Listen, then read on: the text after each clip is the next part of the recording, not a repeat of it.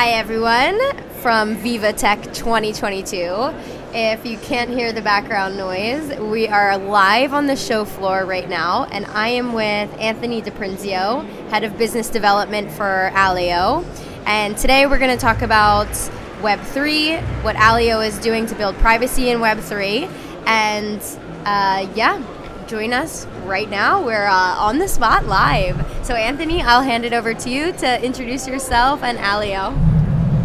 Thanks so much, Tiffany. Uh, super excited to be on the podcast and talking about these topics. I personally find it super interesting, and hopefully, your audience will also uh, find it interesting as well.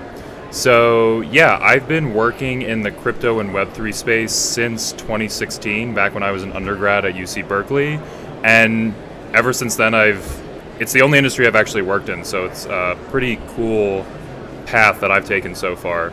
And I've been working with Aleo since April of 2021, so it's been a little bit over a year, and it's been an amazing experience so far. But in short, you know, what, what is Aleo? So basically, what we're doing is we are building a developer platform that allows web developers to build private applications on Web3. And one of the important things to consider when talking about Web3 is that it doesn't actually have a lot of privacy preserving primitives baked into it yet. And so Aleo really wants to bring more privacy to this ecosystem such that we can open up a wider array of applications that otherwise wouldn't be possible given the current architecture of Web3. And I think during this podcast we can definitely dive into more specifics about that. But yeah, in general, that's sort of what Aleo is currently working on. That's super interesting. And yesterday we heard your session, a deep dive into what Aleo is doing, and so I'm really excited to get into that as well. And you know, when I hear privacy Web3, one of the first things that, that I would think is privacy already is in Web3, so maybe you can help us to understand why is this now decentralized web? Where do the privacy issues come in? And maybe we can even go back one step and explain a little bit, you know, what is the difference really between Web 2, Web 3, and where does that privacy come into play? Sure, so that's a great question. I think a lot of people ask themselves this all the time, especially since it's such a rapidly evolving space and things are constantly changing. So, if we want to start by taking a step back, the difference between Web 2.0, which is where we are today, so essentially the modern version of the internet that everybody loves and uses, uh, and moving into Web 3, which would be essentially the next evolution of the internet. The main difference is that in Web 2, everything is positioned in a centralized manner. So, what we mean by this is the internet itself and all the applications running on it are powered by these individual companies and organizations and centralized services um, that enable us to do everything from like accessing a website to you know um, going on social media platforms like Facebook and Twitter and all these email. sorts of things to email, yeah, pretty much everything. And there are certain limitations that come with that, and there's also a lot of um, other issues arising, especially when it comes to people having like sovereignty over their data and like information being leaked and misused and so on and so forth. And so with Web3, what we're trying to do is essentially build an internet that is not controlled by a vast majority of centralized solutions, but more built by a decentralized and more importantly, trustless architecture. And so, what does that mean? It basically means that in Web3, the entire network uh, will be functioning and comprised of, of millions of nodes on a network. And when I mean nodes, I just mean computers, right? So, just average people or other organizations uh, running these nodes and powering the underlying infrastructure for like this decentralized ecosystem. So in this case, you can still you know create websites, develop your own uh, decentralized applications is what people are calling it, or DApps for short, and all these different interesting use cases. Uh, decentralized finance, um, products. You know, people working on like interesting different like use cases in the gaming space that are decentralized to open up new and interesting you know, uh, gaming mechanics and different kinds of creative, uh, creator economy uh, business models and so on and so forth, and really giving more power to the individuals operating in the system, but still, again, having a secure functioning system. And we could dive into all the specifics about how that works. It's a combination of cryptography, uh, economic incentives and alignment through the use of like tokens or cryptocurrencies, if people are familiar, and all these sorts of things. But that's generally where we're trying to go. And then going into your question about the privacy aspect, um, with Web3, the problem is that the underlying data structures that make up what this network will look like, right? So when all these nodes are interconnected, is known as the blockchain. And so maybe people have heard this buzzword before, but really all it is is it's a, a ledger, right? So you can think like if you're familiar with a traditional financial ledger where you're recording transactions, um, or different like operations that are happening. Uh, that's com- it's completely digital, uh, but it's also fully transparent and public. So all of those nodes that are running on the network that I mentioned before, they can all see uh, the blockchain and all the transactions that are occurring. Um, and this is necessary in order for us to secure the network, right? Because we don't have a central entity running it; it's all the nodes combined. But the issue with that is like if you're transacting financial information, if you are interacting with a DApp and you need to like, you know, um, input some information or you know facilitate some sort of action, everybody's going to see that. Um, and so in these systems, they're not private. Um, they're more pseudonymous. So again, it's public, but I say pseudonymous because you have a public key that's just a random uh, string of letters and numbers. But again, we can see all the transactions that are happening with that public key. So I might not be able to say that, oh, this public key belongs to Tiffany, but I know that this public key is doing all this activity. So it's still, it's kind of like in this blurred area, right? It's not private.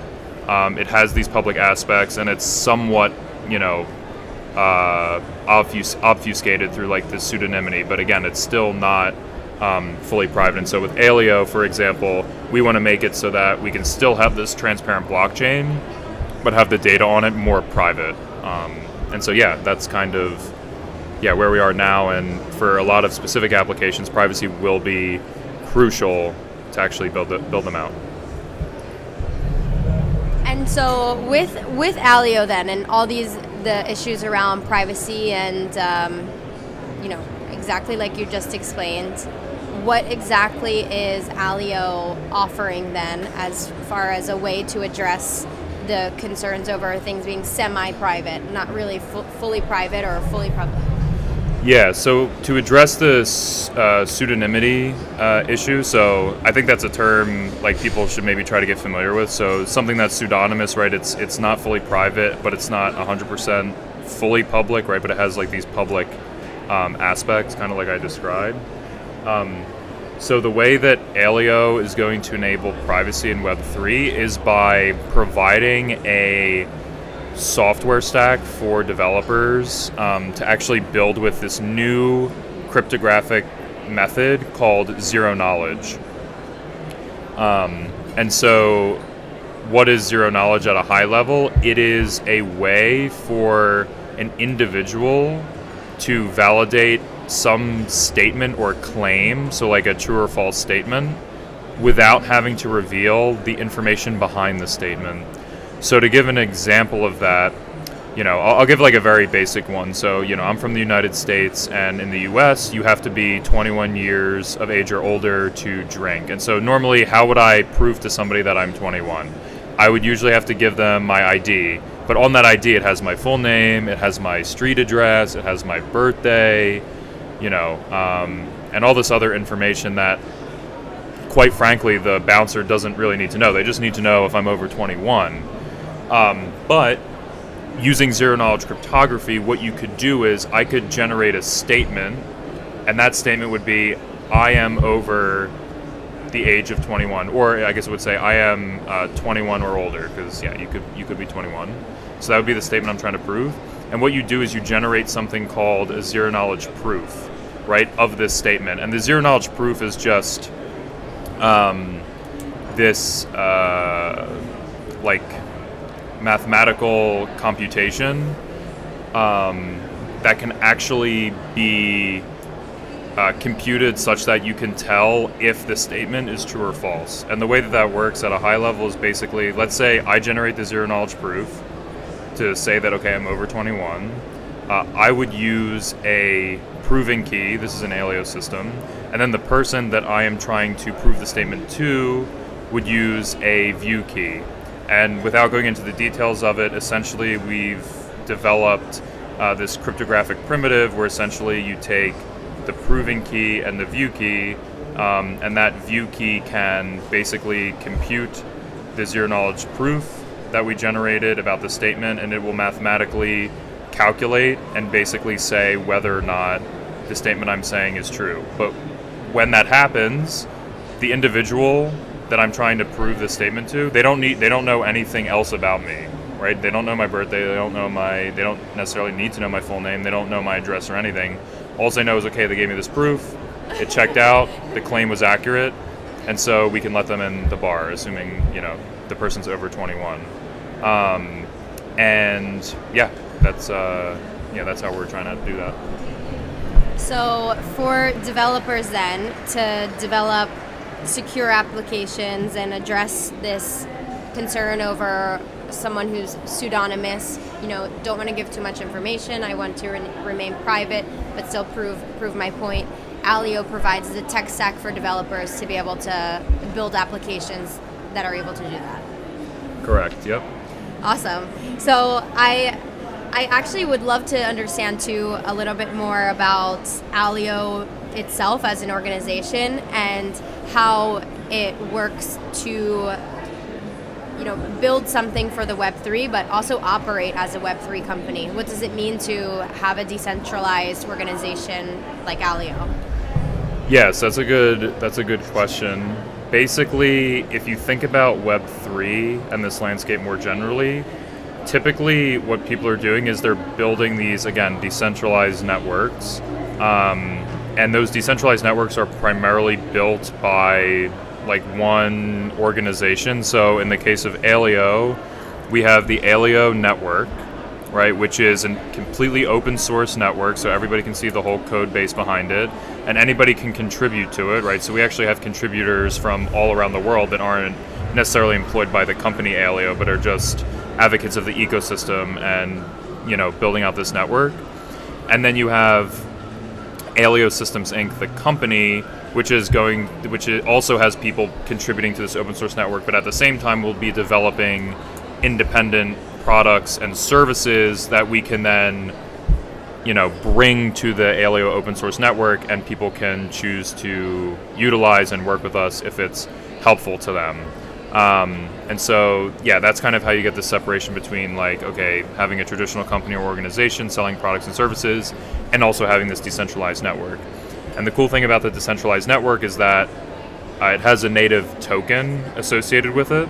Uh, and in our case, that token will be used to run programs in the network. And so the theory behind it is if a lot of people are using the Aleo network, and they're transacting with this token because they want to use like a different application or you know they're using it to you know pay nodes on the network to generate a zero knowledge proof for them for example then the value of that token will go up because it's kind of like a supply and demand thing right if there's more people in the network and there's a limited supply of tokens and people are using it then the value of that network goes up um, and Aleo as a company will also have a bunch of tokens. So in that case, we're able to generate revenue, and then we can also generate revenue from the products and services that we offer to people if they want to work with us. Again, they don't have to use our products and services. They can build their own solution in the network if they so choose, and I'm sure plenty of people will do that, and we definitely encourage that. Um, could, yeah. could you help me understand how are people actually incentivized? Is it through the coins incentivized to build in the network? Like, is it through just the coins, or is there also other elements to it that incentivize them to actually build on the open network?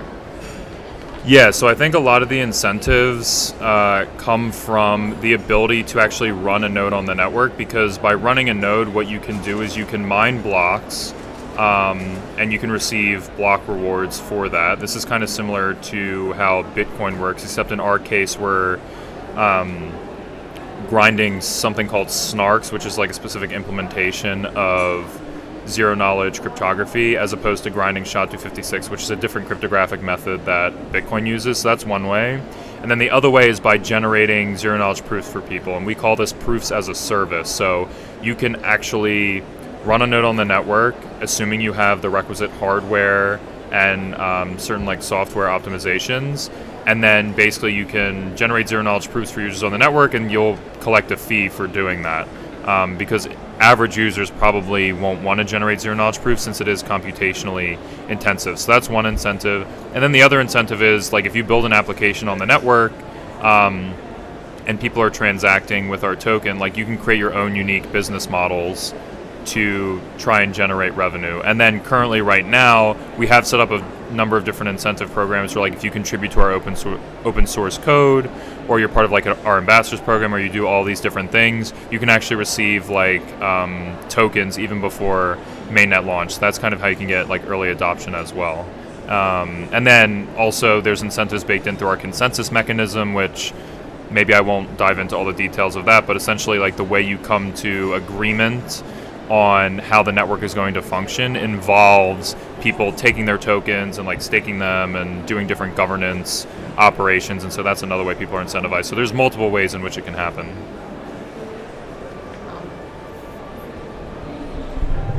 Awesome. So maybe we can talk about as well. Uh, earlier, before we before we hit record, we were talking about how privacy is really one one piece of what Web three will be. So, what's your take on? You know, uh, there's so many sessions here about what, what Web3 is, what it's going to look like, and not everybody is talking about privacy, but some people are. Uh, what, what do you see as the greater picture and how it's evolving right now? Yeah, so I think generally, like, even aside from specifically the privacy aspect of Web3, which, again, I mean, that's sort of my uh, personal uh, area of interest just because you know I work at a company that's focused on privacy, but Web3 more generally is interesting because it gives more power to individual users, um, and this uh, power, you know, comes from both like maintaining control over your own data and deciding what you want to do with that and how you can actually like personally benefit from monetizing your data, which in Web 2, like you have no control over, right? Basically, when you use an application run by these centralized companies that we all know and love um, on Web 2, you basically are giving them the rights to all of your information, whereas in Web 3, you now have autonomy. And that can open up a lot of interesting areas for people to, to benefit. Um, and, you know, if people want your data, they're going to have to come up with interesting ways to incentivize you, right? So that's that's kind of cool. It's, it's giving more power to the people. Um, and then also, I think you know one specific area that I find fascinating is like creator economies. So because this is a completely decentralized network and anybody can participate and anybody can sort of like, you know, very easily launch a product um, and not have to like split revenues or follow certain guidelines outlined by a, a, central company or organization, you have a lot of flexibility to, you know, um, find ways to, to draw people into your application and benefit collectively with all the other people in your ecosystem. Uh, you know, through the launch of a token, for example, right? So in a creator economy, I could maybe, you know, develop some really cool. I'll just use a gaming use case. Like I could create some like really cool gaming platform where the objective of this game that I created is for you to generate like uh, a cool avatar, and then you like go into you know some sort of game world and like interact with people. And if you can create some, like a really compelling environment, um, and people want to join, you can make it so that all right, if you want to generate your avatar, you have to like put up some tokens, right? And so if you draw like huge demand into this ecosystem and a lot of people are putting up their tokens, then again, the value of the tokens is going to go up because the ecosystem is really popular. And in this sense, like you as the creator can reap all those benefits of like your um, tokens going up, right? Because if you create the platform, you'll probably own a decent amount of them, but then all the other people in the ecosystem benefit as well. So it's sort of like a collective growth. Um, and that's sort of what's interesting, whereas in like Web 2, this doesn't really exist. So I think that's sort of the most powerful thing, or why people might be interested in Web 3 moving forward. And then one other area too that I personally like is identity in Web 3. So basically, you know, especially with Aleo solutions, like generating this fully private identity, but still being able to validate that you're a legit person and not a bot or somebody that's, you know, doing some malicious activity. Um, but again, still maintaining full autonomy over your personal information when it comes to, to logging into websites or participating in different ecosystems, I think is super cool. Um, so yeah, that, that's sort of like another another cool spot. Awesome. And um,